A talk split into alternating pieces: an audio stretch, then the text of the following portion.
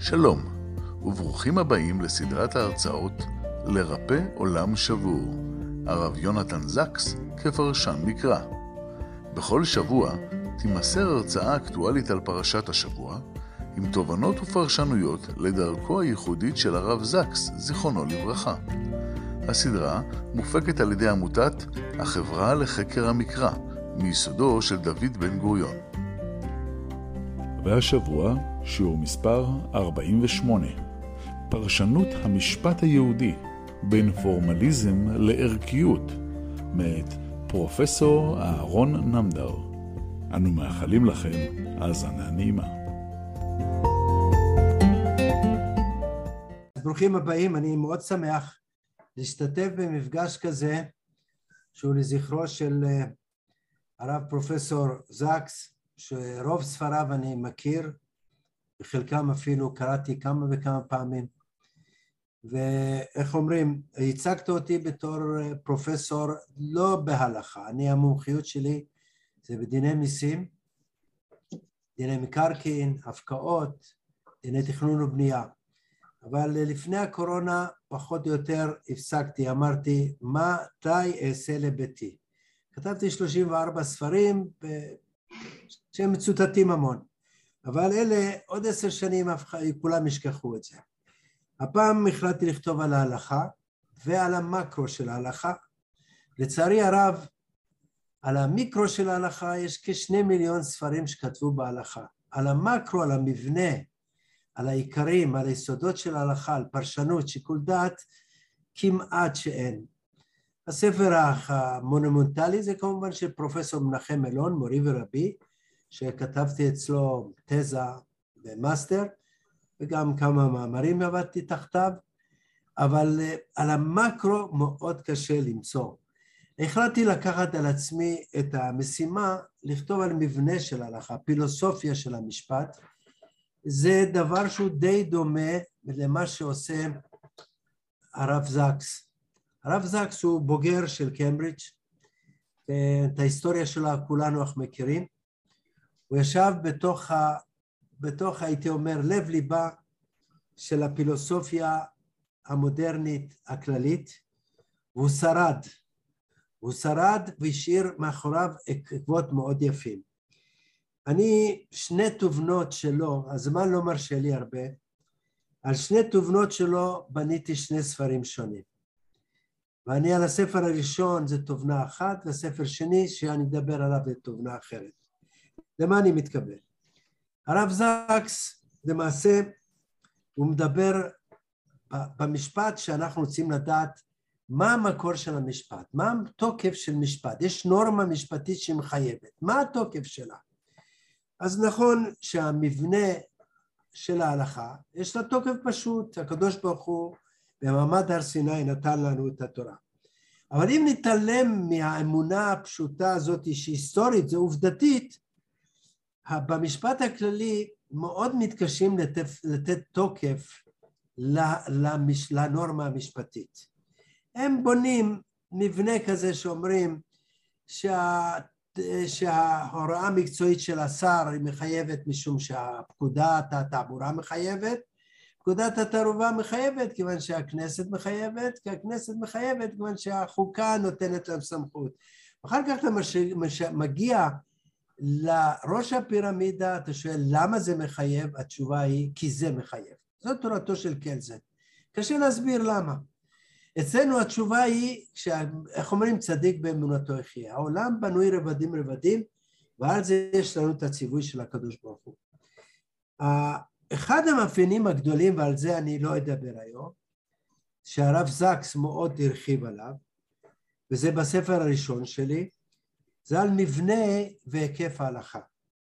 היקף ההלכה, אם אני משווה אותו למשפט הכללי, ההלכה היא הרבה יותר רחבה מהמשפט הכללי. והסיבה היא כך, כי ההלכה היא מכניסה לתוך המשפט גם את המוסר. בתוך ההלכה יש לנו עשית ישר והטוב, קדושים תהיו, מי שמכיר את הרמב"ן. כלומר, המוסר הטבעי הוא כלול בתוך ההלכה. נכון, הרמב"ם אומר שאחרי שהתורה ניתנה לנו וציוו ציוו אותנו כל מיני הלכות, זה מחייב משום התורה. אבל גם לפני מתן תורה יש לנו את סדום ועמורה שנענשים על חמאס. אבל איפה כתוב שאסור לגנוב? על החמאס שבידיהם. אברהם אבינו אומר, שופט כל הארץ לא יעשה משפט. איזה משפט? אז כמובן שיש משפט גם לפני מתן תורה. ואפשר להמשיך ככה עוד הרבה דוגמאות. קחו את קין, שהוא נהנה של הרצח, אבל מנין לו שזה אסור. התשובה היא פשוטה, וזה נותן הרב זקס. הוא אומר המוסר הטבעי נטוע בתוך האדם. אם דרווין כתב, או כתב, הוא כתב מאיפה בא המוסר, הוא, אצלו המוסר הוא של החלשים, כיוון שהחזקים שורדים והחלשים הולכים. אז המוסר הוא מין, מין כלי שמשתמשים בו חלשים שממילא לא שורדים. אומר הרב דרווין, אומר, אומר הרב זקס, אם זה נכון, אז מדוע כמעט אצל כל עמי הארץ, אצל כל העמים יש אהבה ואהדה למי שיש לו אמפתיה לזולת. אומר, זה דבר שפוגע בתורתו של דרווין, והוא, איך אומרים, ברוב הגינותו הודה. הוא אומר, אם אני אומר שהכל שורד מתוך הכוח מחזיק את האנשים בשרידות ולא המוסר, אז מדוע המוסר הוא שולט בתוך רוב החברות בעולם. אצל הרב, הרב זקס הנושא המוסרי הוא טבעי. והשותפות הגדולה, מי שקרא אותו טוב, הוא אומר שתינוק, ילדים קטנים, יש להם את החוש המוסרי עוד לפני החוש, החוש הדתי.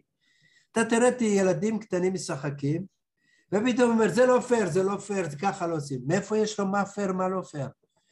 הוא למעשה נותן את התשובה שלמעשה המוסר הוא, הוא התוצאה של השכל האנושי, של הצלם אלוקים שבאדם.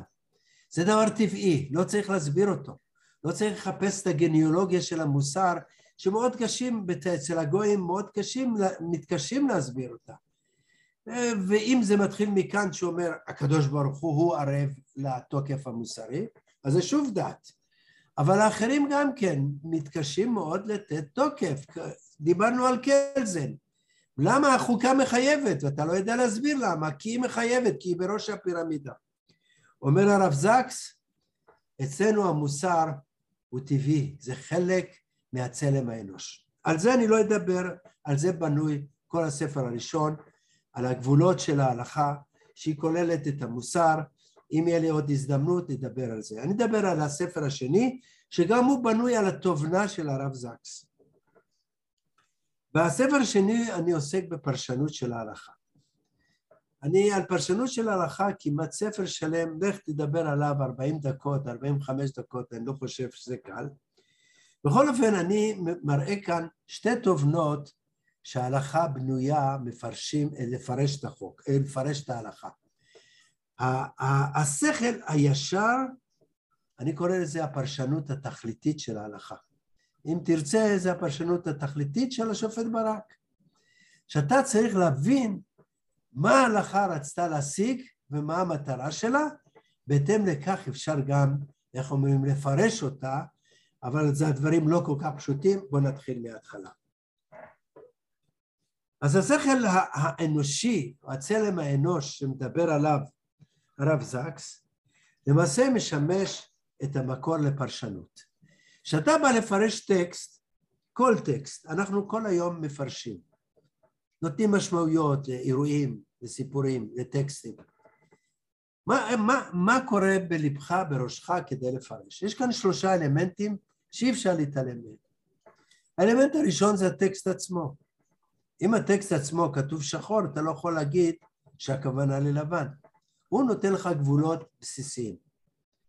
אחרי הטקסט עצמו, הרבה פעמים לא ברור הטקסט, כי הלשון של בני אדם, הלשון היא דו-משמעית. הרבה פעמים יש הרבה משמעויות, היא ענייה, היא לא יכולה להסביר הכל. למשל, הרב, אה, הרמב"ם למשל, יכל את משנה תורה, לרמב... אה, משנה תורה לכתוב בעברית, בעברית יפהפייה, אני לא חושב שיש דומה לה, ככה כותבים קוטקס, אבל מצד שני היה לו קשה לכתוב את מורה נבוכים בעברית. כי הלשון העברית לא הייתה בנויה לפילוסופיה. מורה נבוכים הוא כתב בערבית, והטיבונים תרגמו את זה. כי השפת האנוש לפעמים היא ענייה במקום אחד, לפעמים היא דו-משמעית, לפעמים היא לא ברורה. אז מה עושים במקרה כזה? בתורה, התורה אומרת לנו, ודיברת בם בשבתך ובקומך. מה זה בשבתך ובקומך? בית שמאי אומרים בזמן שכיבה, בזמן קק, כלומר שאתה שוכב ושאתה קם, אז אתה אומר. אומר, אומרים בית הלל, מה פתאום? בשבתך, בשבתך ובקומך זה זמן שכיבה וזה זמן קימה. הכוונה היא, המילים האלה, אני הולך לפי מה הכוונה. למעשה שני הפרשנים הולכים לפי הכוונה. הכוונה היא כאן להסביר מדוע צריך להגיד קריאת שמע, אז בית שמאי אומרים, הכוונה, התכלית שלה היא שתתפוס אותך כל היום, גם כשאתה שוכב, גם כשאתה קם. בית הלל הולכים עוד צעד אחד קדימה. אומרים לא, בשוכבך ובקומך זה הכוונה היא זמן, למרות שלא כתוב זמן. אותו זמן שאתה קם, אותו זמן, לכן אנחנו יודעים שיש זמנים, זמנים למנחה, לשחרית, לערבית, זה זמנים.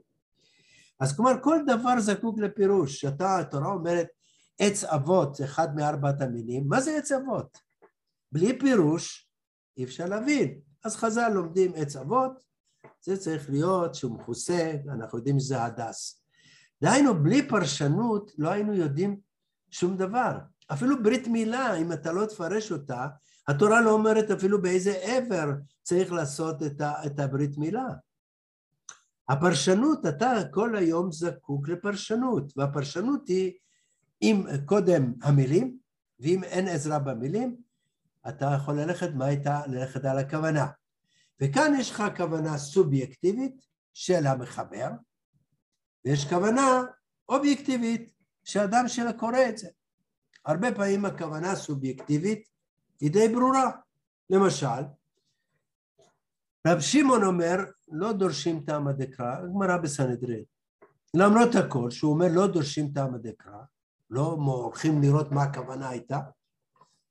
הוא אומר בכל אופן לגבי מלך שלא יישא לו נשים, אז שמה נתן, נתן הנביא אומר לדוד המלך, לא יישא לך נשים, לא ירבה לו נשים, שמא יסורו את ליבו. אז נתן המלך אומר, תראה, מותר לך שמונה עשרה נשים, יותר מזה אסור. כי הוא אומר לו שם כהנה וכהנה, שש היה לו, ועוד אה, כהנה וכהנה זה שמונה עשרה. אז אומר, רבי שמעון, התנא רבי שמעון, בר יוחאי, אומר, מותר לו יותר משמונה עשרה אם הן צדיקות כמו אביגיל, שהן לא יסירו את ליבו. אחת שהיא צדיקה, צדיקה כמו אביגיל, אין, הסיבה, התורה אומרת לי את הסיבה, אז אני יכול לפרש אותה. אז מותר לו לקחת יותר משמונה עשרה נשים. וזה אותו רבי שמעון שאומר לא דורשים תמא דקרא. עכשיו לגבי המחלוקת של דורשים תמא דקרא או לא דורשים תמא דקרא. בואו נתחיל מדבר יותר ידוע. המשנה אומרת, האומר על כאן ציפור יבואו רחמך, משתקין אותו. אם מישהו קם ונותן דרשה ואומר, תראה הקדוש ברוך הוא, איך הוא רצה ללמד אותנו רחמים אפילו על הציפור, הוא, אפילו על ציפור הוא רצה. אז הוא אמר שצריך לשלח את האם ורק אחר כך לקחת את הגוזלים. אז אומרת, אומרת המשנה, משתקין אותו. אל תתחיל להסביר לי, מי, מי אמר לך שזה בגלל רחמים? כמובן זו דעה אחת, אבל זו דעה קיימת, ויש בה מהלכים, דרך, וזה רבי, רבי שמעון. כי אתה לא יכול ללמוד לפי הכוונה, לפרש רק לפי הכוונה. הרבה פעמים יש בתורה מצוות, מצוות שמיות, יש מצוות שכליות, זה חצי השני של ה... של הלוחות, יותר, טיפה יותר, והחצי הראשון זה מצוות שמיות, שאין מהן היגיון. רק עברנו עכשיו את פרשת חוקת, ועל זה אפשר להרחיב את הדיבור, אבל הזמן לא מרשה, שישנה מצוות ללא היגיון, כגון פרה אדומה. היא הכי קדושה בעולם, כי היא נשרפת יותר מעולה, הכל. אבל מצד שני הכי חולים, שיכולים להקריב אותה, שורפים אותה מחוץ למקדש. היא מטמאת את הטהורים, מצד שני מטהרת את הטמאים. איך זה הולך? זה לא הגיוני. השכל לא תופס את זה. אם הוא מטמא, למה הוא מטהר? אז ישנם, ישנם, נכון, הגבולות. הגבולות הם שאתה לא יכול לקבוע את הגבולות או לבטל את ההלכה לפי ההיגיון שלה. תכף נראה, חז"ל עשו כמה מקומות כן. אבל, אבל אפילו רבן שמעון, רבי יהודה אומר, דורשין תמא דקרא. הטעם, התכלית של החקיקה, למה התכוונו? אז כן הולכים, וכאן הנה דוגמה, דוגמה יותר טובה שאפילו רבי, רבי שמעון מודה לגבי ריבוי נשים אצל המלך. בלשון אחרת, כדי להסביר את הטקסט אתה זקוק או לכוונה של מנסח, של המנסח, כלומר בבחינת מה התכוון המשורר באל הציפור, האם התכוון לציפור או לארץ ישראל, או, או מה הכוונה של אדם שקורא את זה. זה נקרא, הפרשנות הראשונה של הכוונת המנסח זה נקרא פרשנות תכליתית סובייקטיבית. מה התכוונה המחוקק בכנסת, אם אתה הולך לפי הכוונה להסביר, אולי ללכת להצעות חוק. אבל מצד שני, אפשר ללכת לכוונה ההגיונית, אתה מרוח הדברים, מכלול הפסוקים, מכלול הדרשות, אתה יכול ללמוד מה התכלית האובייקטיבית שאדם שקורא יכול להבין אותה. בין שני אלה יש משחק כלשהו, הזמן לא מרשה לי להיכנס. אני, אני רוצה רק לבוא, להראות שבהלכה, אני יודע שזה קצת קשה, כי צריך הרבה יותר להקדים ממה שאני עושה, כיצד בתלמוד כמה סוגיות פירשו את זה לפי השכל הישר, התבונה האנושית, מאיפה היא נובעת? היא נובעת מצלם אלוקים. הקדוש ברוך הוא נתן לנו את הצלם האלוקים הזה כדי להבחין בין טוב לרע, כדי לדעת להשתלט על מעשינו, כדי לתת דין וחשבון על מה שאנחנו עושים. למה? כי אנחנו יכולים לקחת אחריות. אצל הרב זקס יש לך את המוסר הטבעי הוא מכניס, והוא לוקח את השכל הישר, שזה הוא התקבל אצל קהילות שונות, אצל גויים, כי השכל הישר הוא מכתיב גם את המוסר.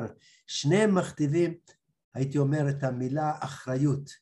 אדם צריך לדעת לקחת אחריות.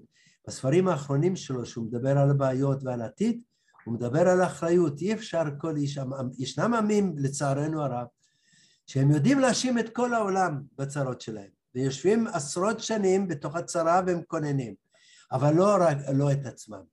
רק שכחו שישנו עם אחד שהוא ידע, אני גם כן בשנות החמישים הסתובבתי בלי נעליים במעברה. בחמישים ושלוש, אני זוכר עוד הסתובבתי בלי נעליים, בשבעים ושלוש הייתי בהרווארד, עשיתי דוקטורט, עשרים שנה. עשרים שנה תיקח את אהרון עמדר, עשרים שנה לשם. כי מה עשתה מדינת ישראל? מדינת ישראל ידעה לקחת אחריות, יהודים לוקחים אחריות. כולנו התחלנו כפליטים, שאלה איפה אנחנו ממשיכים. אצל הרב זקס האחריות, נושא של האחריות, כמעט בכל הספרים האחרונים שלו, זה לדעת לקחת אחריות על עצמך. אז אני מדבר כאן על השכל הישר ועל הפרשנות. ואני אביא כאן שלוש, כמה זמן שאני אספיק, הזמן ירשה, כמה דוגמאות מחז"ל, ודוגמה אחת לפחות מהפוסקים, שהם פרשנות, מה שנקרא תבונית, תכליתית, השכל הישר. אגב, זו מחלוקת מאוד ידועה בין הרמב"ם לרמב"ן, וכאן הם מחליפים תפקידים. הרמב"ן, שהוא קבליסט, הוא נשא שכלתני, והרמב"ם בעצמו, שהוא שכלתני, נעשה פתאום... השאלה היא, אם אתה לומד פסוק על י"ג מידות, אתה מרבה דבר מהתורה. אומר הרמב"ם, כל ריבוי על דרך לימוד י"ג מידות, זה מחיי מדרבנן, לא מדאורייתא. הרמב"ן מתנפל עליו, ושיקרא בספר המצוות, על ממש דפים שלמים. הוא אומר, איך זה יכול להיות? דבר שהוא מצווה מהתורה, הפרשנות שלו תהיה מדרבנן?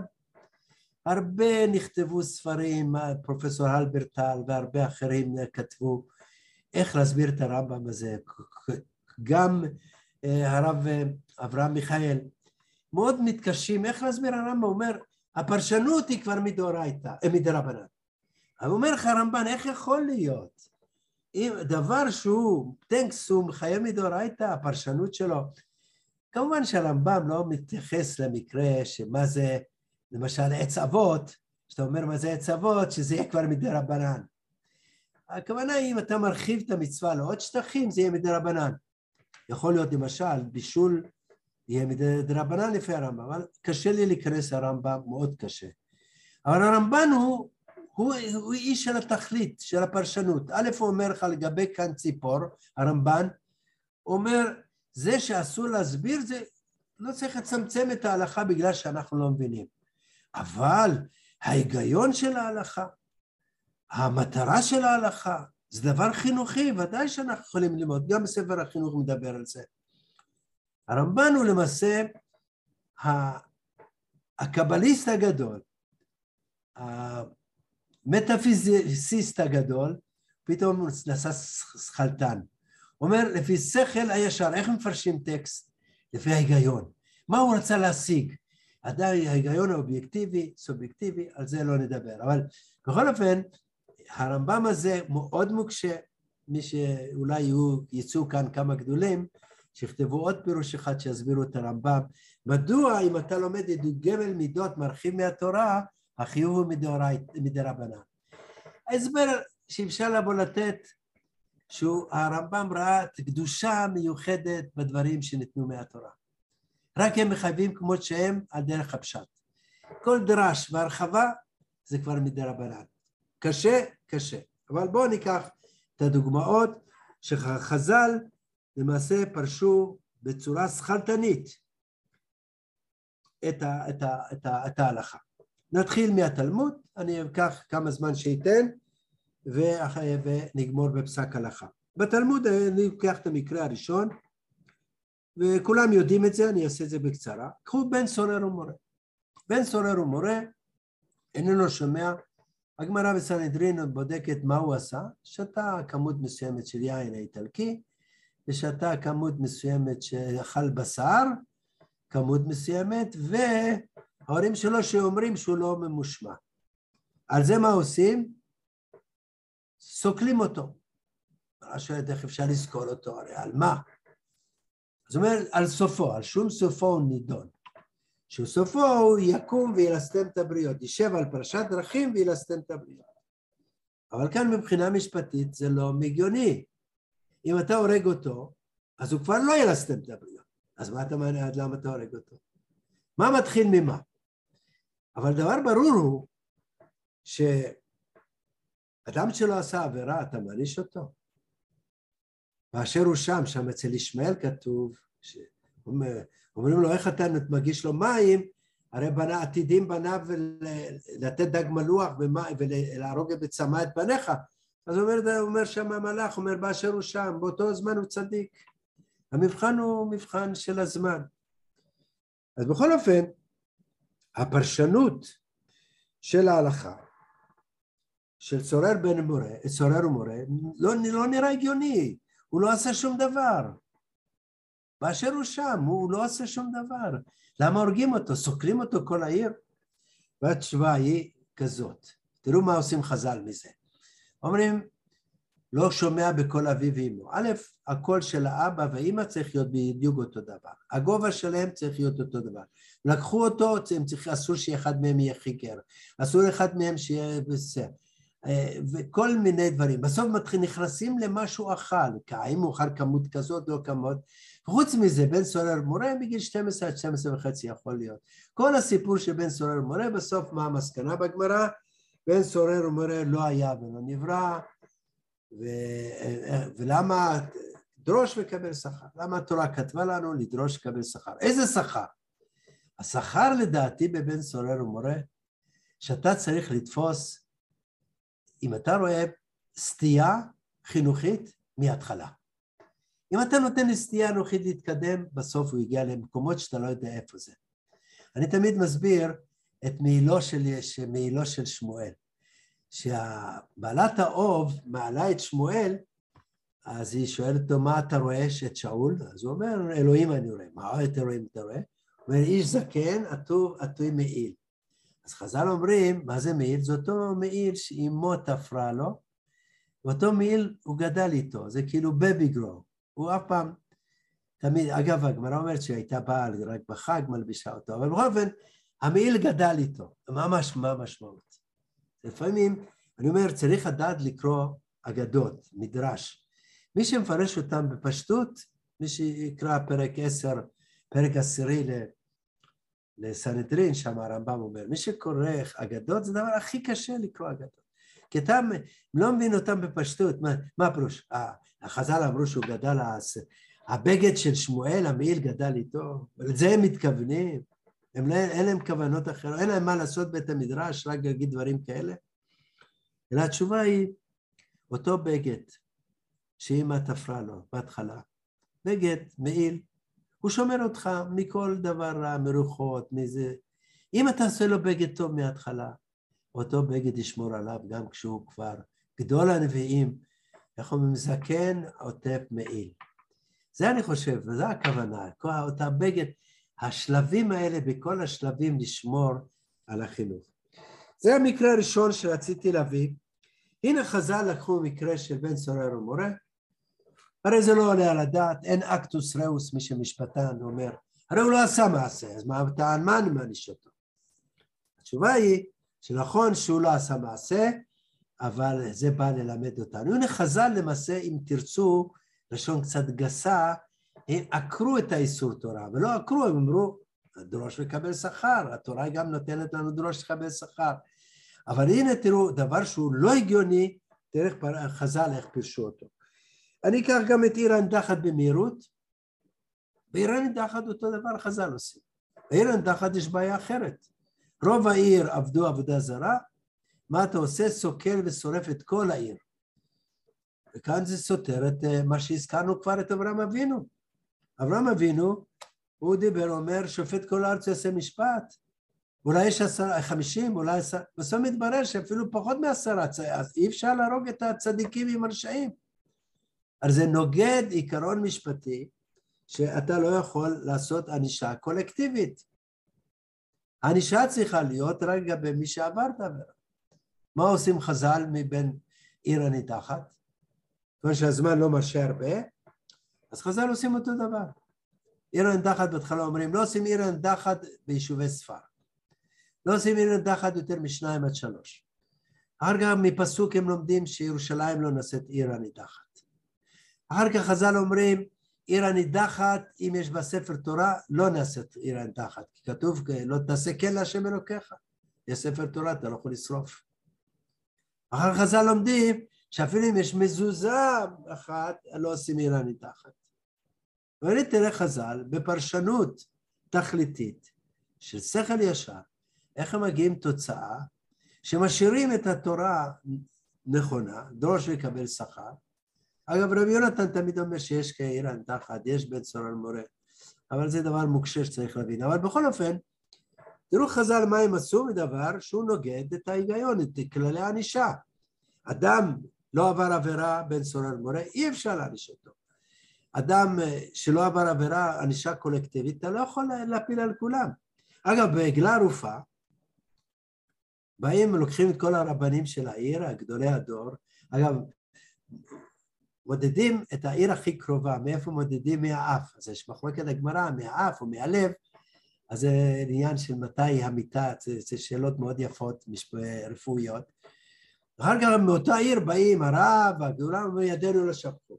תארו לכם שמוצאים מגלה ערופה היום, אדם אה, גבייה של אדם נרצח, יבוא הרב לאו ויבוא ראש המשטרה ויגידו אנחנו לא רצחנו, הרי לא עולה על הדעת. התשובה היא שמה שחז"ל רצו להגיד לנו, שיש אחריות ישירה, זה אותו אחד ששם את הסכין, אבל יש אחריות עקיפה, אחד שלא נתן את החינוך הטוב, שהוא גרם שיהיו כאלה ששמים סכין. אז ההלכה היא, אחריות היא אחריות, וזה מתקשר עם מה שאמרנו עם הרב זקס. האחריות, יש אחריות עקיפה. אתה, אתה נכון, אתה לא, לא חששתי שהרב, שהרב לאו רצח את ה... את את האדם, אבל אני, אולי הוא לא הכין תוכניות טובות לחינוכיות, אולי משרד החינוך לא עבד טוב, וזה מה שצריך להיות אחראית העקיפה, וזה גם לזכרו של הרב זקס. אני אקח את המקרה עכשיו לא בדיני עונשין, דיני ממונות. כמה פעמים חז"ל, התורה אומרת לנו, איך אומרים? עין תחת עין, פצע תחת פצע, חבורה תחת פצע, כפייה תחת כפייה, שלוש פעמים בתורה, וכל פעם, בכל שלושת המקומות, בערך בין חמש לשבע פעמים אומרים, לא, זה תחת זה. מה עושים חז"ל? חז"ל אומרים, עין תחת עין, ממון. איך זה יכול להיות? התורה כל כך התאמצה, שלוש פעמים, וכל פעם שבע פעמים. אתה אחר כך חז"ל באים ואומרים ממון? אז התורה הייתה כותבת ממון, עין, עין תחת, עין תחת ממון. אגב, הרמב"ם מביא ראיות טובות שחייב להיות ממון. הרמב"ם אומר, הוא רואה את זה מרוצח, כי רק מרוצח אנחנו אומרים שנפש, ושם כתוב פסוק שהוא רק במקרה כזה. הרמב"ם מביא למעשה עוד כמה סיבות, עוד שתי סיבות שהוא, שהוא רואה ממון, אבל לקראת הסוף הרמב"ם ככה מרים ידיים, זה ב, דווקא במשנה תורה, כי משנה תורה הרמב"ם לא נוהג לפרש, הוא קודקס, הוא אומר החלטי, אבל משנה תורה שם הוא מביא את שתי הסיבות, ובסוף אומר, ונראה לי למרות הכל שזה הלכה למשה מסיני. אבל בכל אופן, הלכה למשה מסיני. תורה אמרה עין תחת עין, אנחנו אומרים לו עין ממון. למה? כי זה לא עולה על הדעת שאדם, שאדם, איך אומרים, שגנב, יחתכו לו את היד. אתה יודע, בסעודיה, ששם הם יוצאים לתפילה באמצע היום, הם עוזבים את החנויות, כולל הקופות. למה? הם לא חושבים שמישהו יבוא לגנוב, כי אם יתפסו אותו, חותכים לו את היד. לפי ההלכה אצלנו אסור, אין דבר כזה. אין ענישה גופנית, זה נגד ההלכה. הענישה היא ממונית בנזקי גוף, חוץ ממיתה. גם אז מיתה אנחנו יודעים בדיוק, שאחד לשבעים שנה גם לא יוצאים אה, רוצח להורג. בלשון אחרת, חז"ל היו נגד ענישה, ענישה, גופנית. לכן הם הסבירו עין תחת עין ממון. ולמה? כי התורה רצתה לבוא להגיד, תשמע, זה חמור. אתה הוצאת לו עין, אין לך כפרה, הייתה צריך להוציא לך עין. זה שזה ממון, אתה חושב שזה מכפר? לא מכפר, אתה עשית לו דבר שאי אפשר לכפר עליו. חז"ל, התורה רצתה לתת לנו את החומרה שלה בדבר. וחז"ל, תראו איך פירשו אותו. כיוון שהזמן הוא קצר, אני חשבתי להביא תחת את המקרה של... מפסיקה האחרונה. פסיקה האחרונה ישנה שאלה של אכילת בשר אדם. אנחנו יודעים שהרבה פעמים מותר לעבור על דין תורה ולאכול. למשל, שאם הרופאים אומרים, אפילו ביום כיפור, לאכול אפילו נבלה.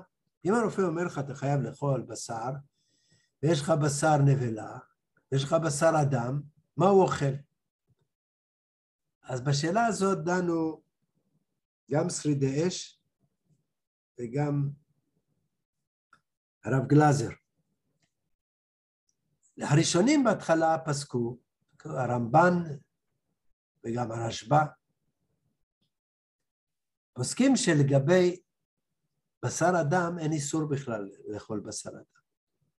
רק הרמב"ם אומר שזה יש מין עשה שאני לא יודע מאיפה, וכולם חולקים עליו. אבל בוודאי עשה זה לא כרת. כולם יודעים שלאכול בשר נבלה זה הרבה יותר חמור. אז לכן אם הרופא אומר לך, אתה צריך לאכול בשר אדם, לפי הרשב"א, לפי הרמב"ם, וככה נפסק בשולחן ערוך. אין איסור לאכול בשר. הרמב"ן מביא אפילו ראייה שבשר אדם מותר. הוא אומר, כל דה פריש, איך אומרים, כל מה שפורש מטמא טמא מטהור טהור. חלב אם מותר לאכול, לפחות זה תינוק. זה שאנחנו לא נוהגים מבוגרים לאכול זה סיפור אחר, אבל מותר לאכול. אז זה מראה שהגוף הוא, הוא טהור.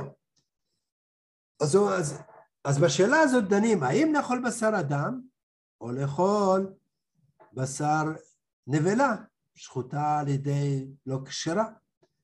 כשהעבירה לאכול בשר נבלה היא הרבה יותר חמורה. לעומת זאת, בשר אדם, כמעט, לרוב הדעות אין בכלל איסור. אז הראשון שדן בו בקצרה זה היה בעל שרידי אש, הרב ויינברג. הרב ויינברג היה רב אצל, בברלין, בבית המדרש של הילדסהיימר. זכה האיש וניצל מהשואה, אבל ישב רוב ימיו בשוויץ. ומאוד, אה, הוא נפטר לפני עשר שנים, חמש עשרה שנה. אה, אבל שמחנו שדווקא הסוכנות היהודית, הוא היה שם מרוד, אני מרוד, ישב כל הזמן על התורה, ותמכו בו דווקא הסוכנות היהודית. בכל אופן, הוא כתב את הספר שרידי אש, דהיינו כל ההלכות שבאו, שניצלו כאילו, הספרים האלה ניצלו מהשואה. הוא מעלה בקצרה את השאלה, הוא אומר זה לא רצון התורה. לא יעלה על הדעת שהתורה תסכים שאני אוכל בשר אדם, אז עדיף שיאכל בשר נבלה, למרות שזה איסור, הוא לא מרחיב יותר. אבל מי שכן יותר מרחיב את הדיבור זה הרב שמואל גלאזר. הרב שמואל גלאזר היה מקלוש, קלויזנבורג, זה רומניה היום. הוא זכה בשנות השלישים עוד לעלות לארץ, שנתיים הוא עלה לארץ. הוא היה נכדו של החתם סופר. קורא לספרו על חולין, הוא קורא לזה דור רביעי, כי הוא נין של הרב ושל החתם סופר. אז הוא כותב בהקדמה לספרו על חולין,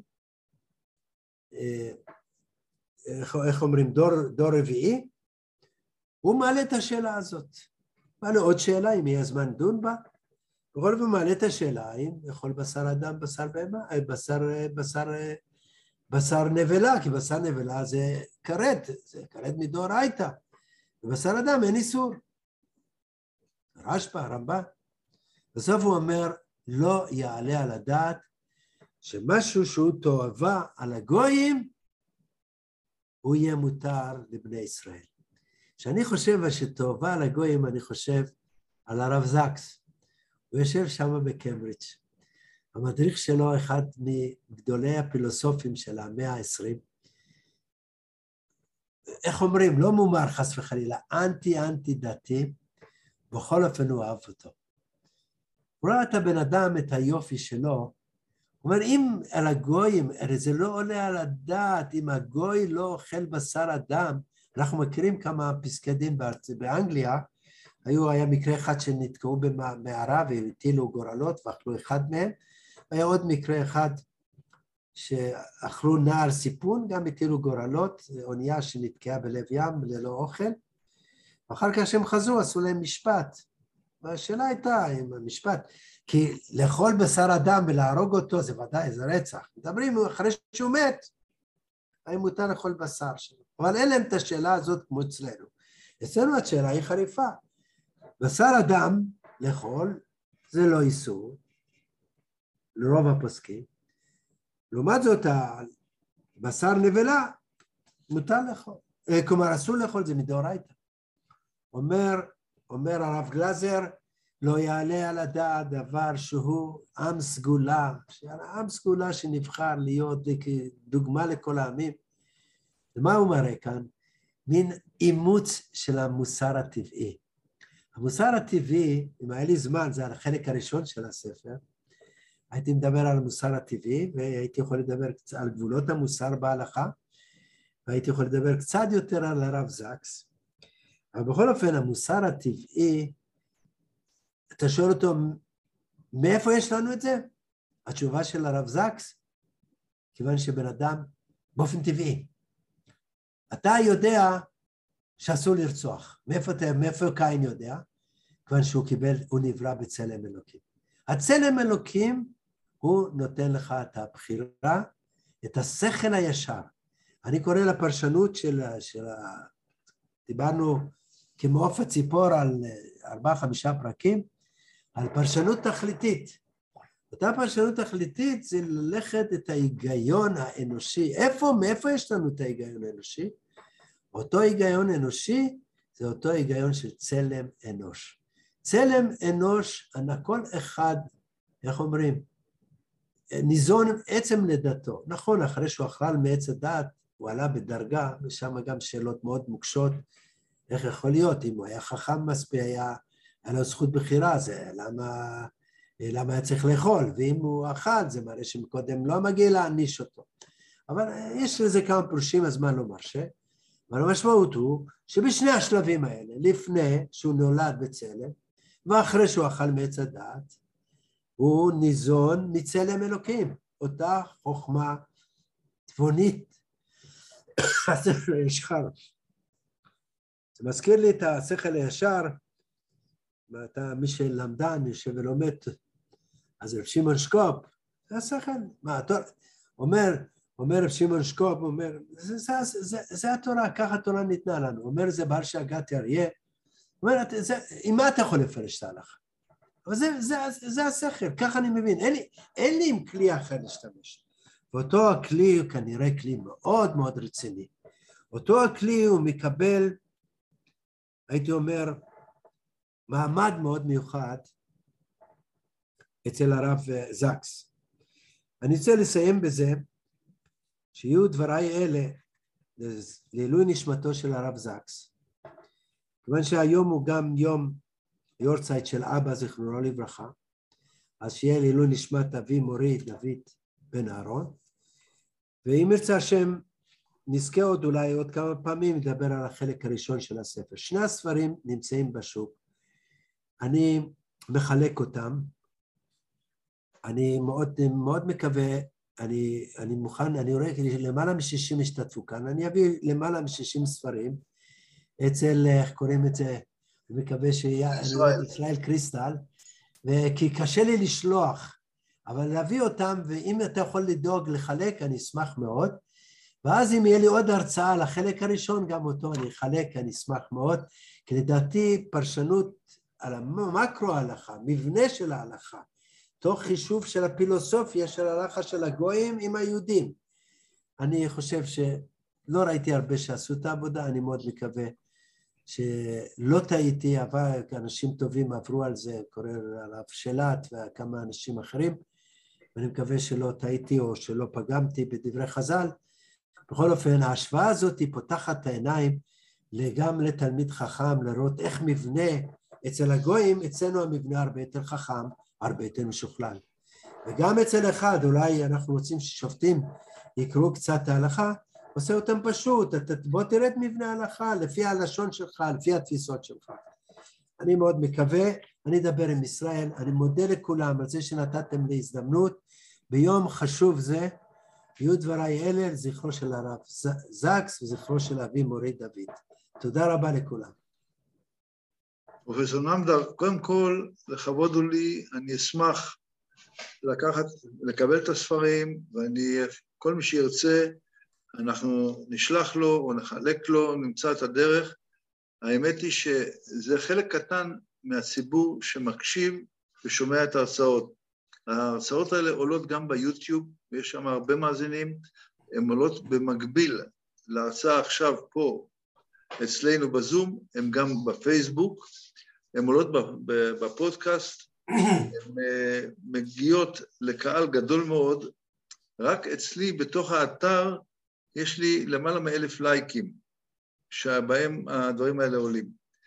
האמת היא שיש אה, פה, אה, מה שאני רואה בתגובות בצ'אט, שמשה רוצה להגיב, ויש עוד מספר הערות, אם תוכל לראות בתוך הצ'אט, ואם תוכל להגיב עליהם, אבל במקביל, אה, זלמי, האיש שלנו, האיש הטכני, רוצה להעלות סרטון לסיום שמדבר על השילוב המיוחד בדמותו של הרמב"ם בין איש ההלכה ובין איש מלא חוכמה חיצונית שהרב זקס מדבר עליו. אז ברשותכם כולם, בואו נשמע קודם כל את הרב זקס, ולאחר מכן נבקש מפרופסור נמדר שימתין איתנו פה ויענה על השאלות שלכם. זלמי, בבקשה. Maimonides was a controversial figure in Jewish history because he combined two things that nobody had quite combined with such prowess before. On the one hand, he was an ish halacha. He was the greatest rabbi of the Middle Ages. He wrote the greatest law code in all of Jewish history, the Mishnah Torah. Um, he was an absolutely outstanding master halachist and a commentator on the Talmud and everything else. At the same time, he also mastered what we call chokhmah, which is the universal wisdom of humankind, which we have in virtue of the fact that at the beginning of history, God made us each in his image, which Rashi defines as lahavinu lahaskil. God gave us the power to understand and discern. And that translated itself into two fundamental disciplines in Maimonides' day, still to some extent today, namely philosophy and science. And Maimonides was an absolute uh, master at both these things, at both science and philosophy. So his first published work was on um, how to calculate the calendar, was on astronomy. His second published work was Milota Higaion, a treatise on logic. He, he knew um, the works of Aristotle and Plato and the, and the um, Islamic interpreters and so on.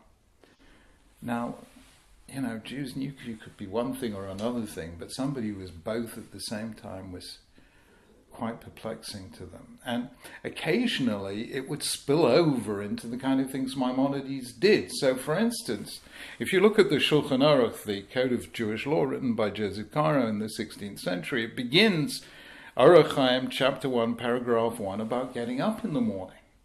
That's the Jewish way. Begin in the beginning, getting up in the morning.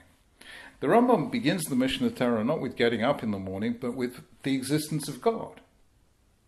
In other words, Maimonides brought to bear the logical imagination, whereas Joseph Caro brought to bear the chronological imagination, where time begins, not where logic begins. And this was all very um, unprecedented, and actually nobody really followed the Rambam in this. The Rambam includes at the beginning of his law code um, Sefer Hamada, which is all about physics and metaphysics, and did all sorts, said all sorts of things that no one had ever said before. The real irony, though, was that Rambam was accused of being a heretic, and in failing to believe certain normative Jewish beliefs. In particular, he was accused of not believing in Tchiat HaMeitim, the resurrection of the dead. Now, I can't begin to tell you how ironic this is. Number one, we wouldn't even have a set of Jewish beliefs were it not for Maimonides. He wrote what has come to be known as the Yud Gimel Ikarim, the 13 Principles of Jewish Faith, that you will find in the Siddur at the back of the davening, and you will find in the Siddur at the beginning of the davening in their poetic form called Yigdal. Yigdal is a setting, poetic setting of the Rambam's 13 Principles of Jewish Faith. To accuse him of lack of Jewish faith when he defined in the first place what Jewish faith is, um, is ironic.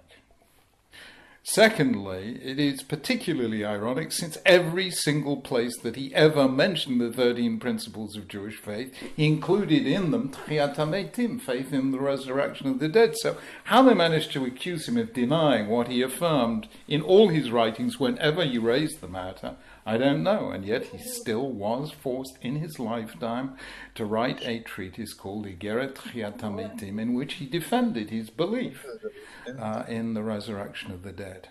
So it was ironic and it was foolish, but it was much worse than that.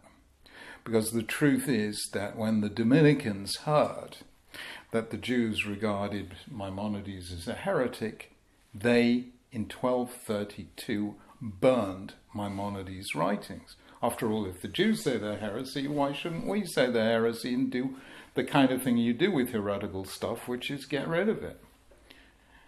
And then, thus emboldened, a mere eight years later, in 1240, they carried out one of the worst book burnings in history. And that is the reason why um, we have, for instance, no complete manuscript edition of the Talmud why all sorts of major Jewish works were lost forever.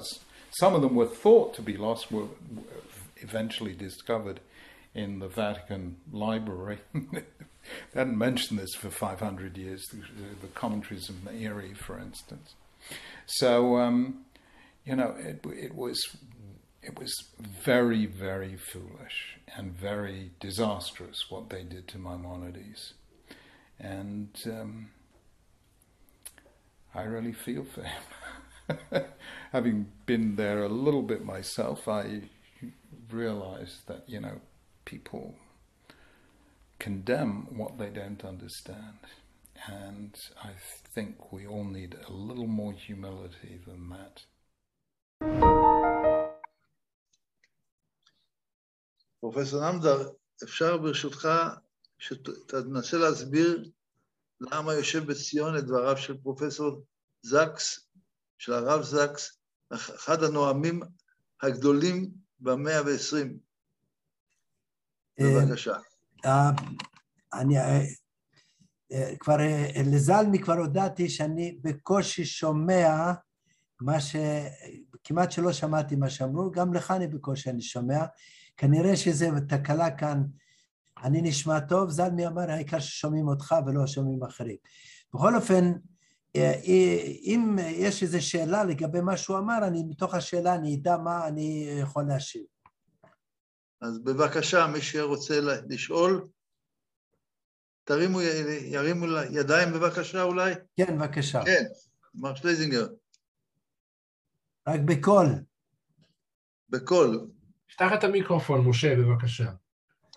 אני מתקרב. האם שומעים?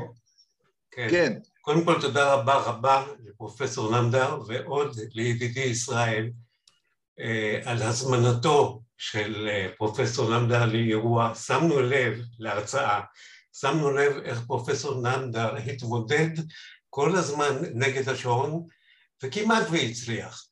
אני רוצה להציע הצעה שאני חושב שהיא מקובלת על כל השומעים כרגע או היום. תוכן הדברים ומה שנאמר יהווה אולי כחלק ראשון והקדמה להרצאה נוספת שתהיה בקרוב מפיך לצוות שלנו. אני רמזתי שאני מוכן לזה, מאוד קשה לי על הדברים, כתבתי בית כנסת במשך שנתיים, בין מנחה לערבית כל שבת דיברתי, אבל אני בהחלט אשמח לעשות את זה, כי הקיצור הוא כל כך קשה, ולפעמים אתה אומר דברים שהם לא נקיים ואפילו פוגעים. אני, אחד הדברים, צריך לדעת איך לדבר בהלכה. הרבה פעמים אתה משתמש בלשון לא נקייה, אתה, איך אומרים? לכן הזמן יכול לתת את העידונים ואת הצורות חשיבה. הלכה היא, איך, איך אומרים, היא בנויה לא רק מגוף, אלא גם מנשמה. מי שממלא את הנשמה זה המדרש. אני על מבנה ההלכה, על היסודות שלה, וכל זה, אם ייתנו לי, אני מוכן, אשמח, אשמח לדבר על זה כפי שאני אדרש, והכל מתוך שמחה ואהבה. תודה רבה. אנחנו נתאם את הזמן ביחד עם פרופסור נמדר, ואנחנו אה, נודיע על זה, את הת... נודיע את התאריך. יש, אה, ראיתי בהערות שדובר על מלקות, שדיברת על כך שכאילו אין אה, עונש גופני, והנה מצד שני העירו פה שיש עונש של מלקות. אמ, אה, שאלה מאוד, מאוד טובה, והמלקות ניתנות כעונש, גם, ה, גם הרוצח אחרי שמוצאים אותו להורג, הרי בסופו של דבר הורגים אותו. יש, יש עונש גופני כענישה על, על החלק הפלילי. כל, כל עבירה במשפט, כל, בדיני הממונות, יש להם שני צדדים בהלכה. יש לו את הצד שהממוני עם האדם, יש לו את הצד האלוקי, דיני עונשין. ואדם מרביץ למישהו, הוא לא רק צריך לפייס את חברו, אלא צריך לבקש ביום כיפור סליחה על המעשה שהוא עשה. שני הדברים ביחד, מי שיקרא את הרמב"ם יראה, אם לא עשה את שני הדברים לא נסלח לו. אז כלומר, בענישה כמובן היא מוגבלת, הענישה היא, אמרנו אפילו מוצאים, פעם ב-70 שנה הייתה נחשבת, היו מוצאים להורג, הייתה בבית דין אה, חובלנית. למעשה, למעשה חלק, מה, חלק מהתשובה היא גם כן אצל ישו, הם מאשימים את חז"ל כאילו הם הוציאו אותו, הם, הם, הם פגעו בו, וזה לא, לא הגיוני, כי 40 שנה לפני חורבן הבית הפסיקו לדין דיני ממונות. אה, דיני נפשות. דיני נפשות ודאי שיש ענישה, ובתור עונש על עבירה יש ענישה גופנית, ואנחנו יודעים, ארבעים יכנו ולא יוסיף, אתה מוסיף אחד, כבר הרבה יותר, תראה איך שומרים, השמירה שם היא כל כך מיוחדת במכות, לא לעבור את מה שאפשר, וחוץ מזה, לפני שאתה נותן מכות, אתה צריך לקחת רופא ויבדוק עד כמה הוא יעמוד, ושלא יקבל יותר מה שצריך.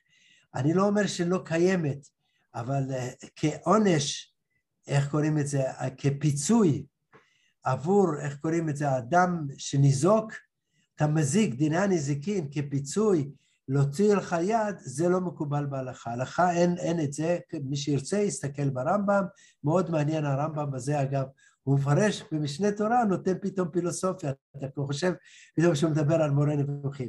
אז ודאי שקיימת, יש ענישה גופנית, אבל היא מינימליסטית ועוד חז"ל עוד הקטינו אותה עוד יותר ויותר, אבל ודאי לא כפיצוי על זה שאתה פוגע במישהו.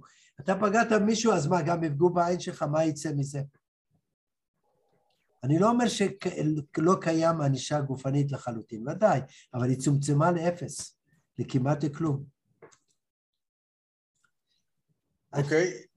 אני... אני, דרך אגב, את אה, ההרצאה הזאת של הרב זקס, אני אשלח אה, בקשה דרך לונדון, שישלחו לי תרגום שלו, ואני אעלה אותו בתוך האתר, אני אעלה אותו אולי גם במייל שאני שולח, כדי שאנשים אה, יוכלו גם כן ליהנות, אלה שלא מדברים ולא מבינים טוב את השפה, והשפה לא קלה של הרב זקס, אני מוכרח לציין. יפהפייה, אנגלית מדהימה. כן. מדהימה. זה אנגלית אוקספורדית. אוקספורדית, אה, קמברידג', יוצא מן הכלל. כן. נכון. אני מצטער שאני קיצרתי, כי אני משעות הבוקר, אני מפראג בא לכאן, עוד לא הספקתי אפילו רק להגיד קדיש. אבל אני אשמח לכל, לכל עוד הזדמנות ואעשה בחפץ לב. אוקיי. יישר כוח גדול. תודה, תודה. אנשים מתחילים לסיים, אז תודה רבה פרופסור נמדר.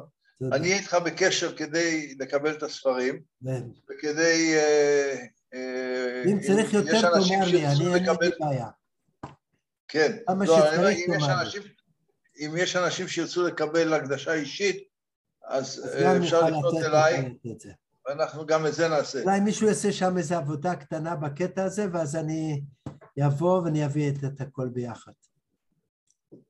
אוקיי, בסדר גמור, ואנחנו נתאם זמן לפעם הבאה, בעזרת השם, ברגע שיהיה לכם את הזמן. תודה רבה, תודה, תודה. תודה רבה לכולם, וערב טוב. ערב טוב. ערב טוב.